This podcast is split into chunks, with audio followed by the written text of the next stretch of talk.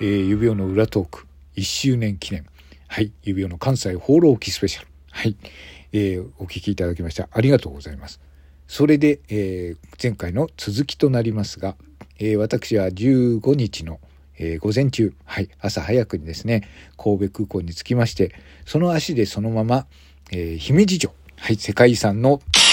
姫路城を見に行ったわけです。いや、私あまり普段電車に乗らないのと、えー、あんまり慣れないもんですからね、姫路に行くのも、あの、気球とか準急とかいろんなのあって、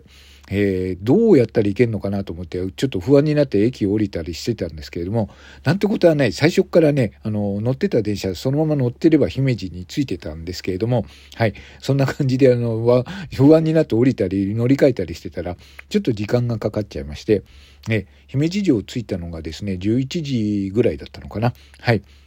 で、そこから、えー、まあ、姫路城を見て、はい。で、えー、つぶやいていたら、えー、なんと、えー、神宮寺梅子さんが、えー、会いに来てくれたという、はい、お腹が鳴っているな。はい。で、そんなサプライズもありました。はい。で、えー、もともとは姫路城行くときにですね、私はこれ、えー、今回関西、えー、あの、ホテル取ったところが神戸だったんですけれども、えー、神戸といったら兵庫ですよ。兵庫在住のトーカーといえばあの方。皆さん、おはようございます。七しです。七しの美は世界遺産始まりますっていう、はい。あの、七しさん、これ怒ってるかもしれませんけれども、はい。えー、旅先を探すラジオのトモス、あ、頭さん。はい。そして、えー、美は世界遺産の七しさん。はい。そして、友、危機戦の友さん。はい。その友さんが兵庫県在住なので、もともとはですね、えー、この姫路城行くのに、あの、実は姫路城行こうと思うんですけれども、あの、と頭さんはね、えっ、ー、と、世界遺産検定1級持ってますんで、どこをどう見たらいいですかって言ったら、あ、こう見るといいですよと、あの DM でですね、こう見るのがいいかと思いますので、いろいろ丁寧に教えてくれたんですよ。で、えっ、ー、と、ね、あの、もしね、兵庫に来るんで、言ったら、じゃあ、ぜひお会いしたいですね、ということで、私もですね、会ってみたいですので、はい。実際にね、あのね、三上世界遺産っていうかやって、私もやってますけど、まあ、失礼なことばっかりやってますよ。あの、頭七しの総選挙なんてかね、勝手にやらせていただいてたりしますんで、お世話になってるんで、ね、ぜひお会いしたいなと思ってたんで、はい。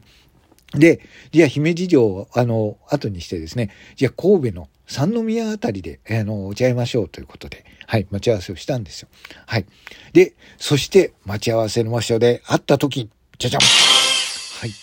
そしたらですね、まあ、アイコンというのは不思議なもので、なんとなくあの、あ、ともさん、ともさん、頭さんって呼んだらいいのかな？あの、まあ、しょっちゅう私はパーカーを着てますって言ったんですけど、あのアイコンだと、どちらかというと女性っぽくない感じがするじゃないですか。メガネをかけた、どちらかというと男性な感じ。はい。えっ、ー、と、ちょっとガリベン風なね、男の子っていう、男の人っていう感じがしますけれども、そして、えっ、ー、と、どこにいるかなって思ってたら、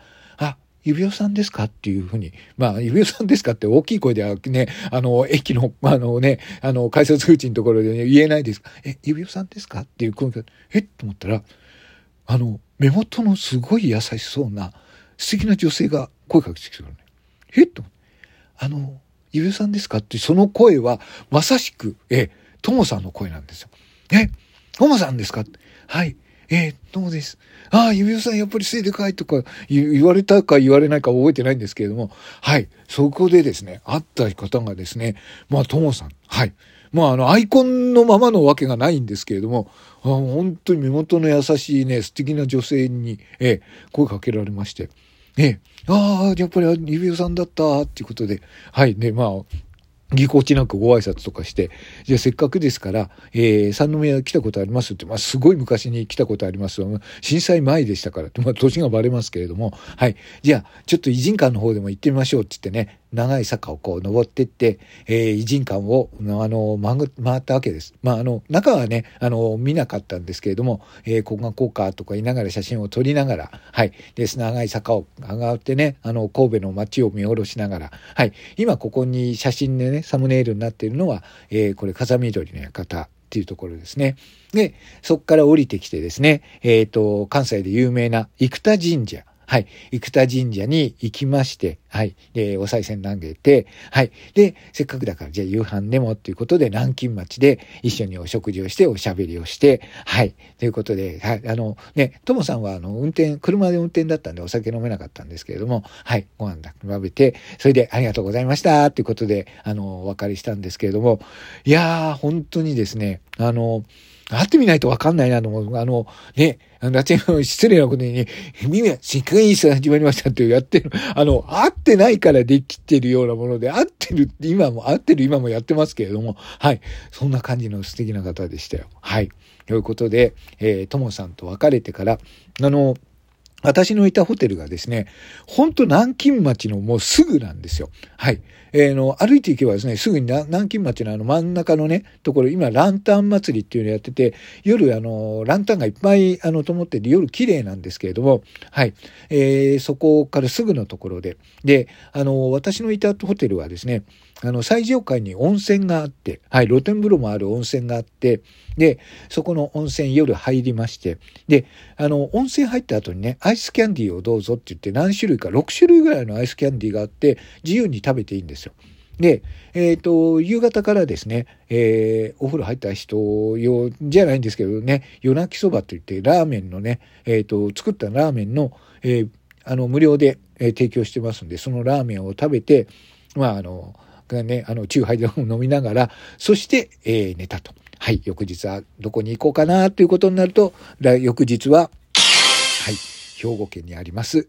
有馬温泉。はい、有馬兵衛の紅葉かっこええってこういう CM 知ってますかね？知ってる人はかなりの年だと思いますけれども、はい、その、えー、有馬温泉に行くようにして、はい、えー、初日は、えー、寝たわけでございます。はい、ということで、えー、指輪のえー、こちら、えー、関西放浪記。続いての配信は2日目の有馬温泉レポートとなりますので、またよかったら聞いてみてください。それではまたお会いし、あの、お会いしましょう。それでは。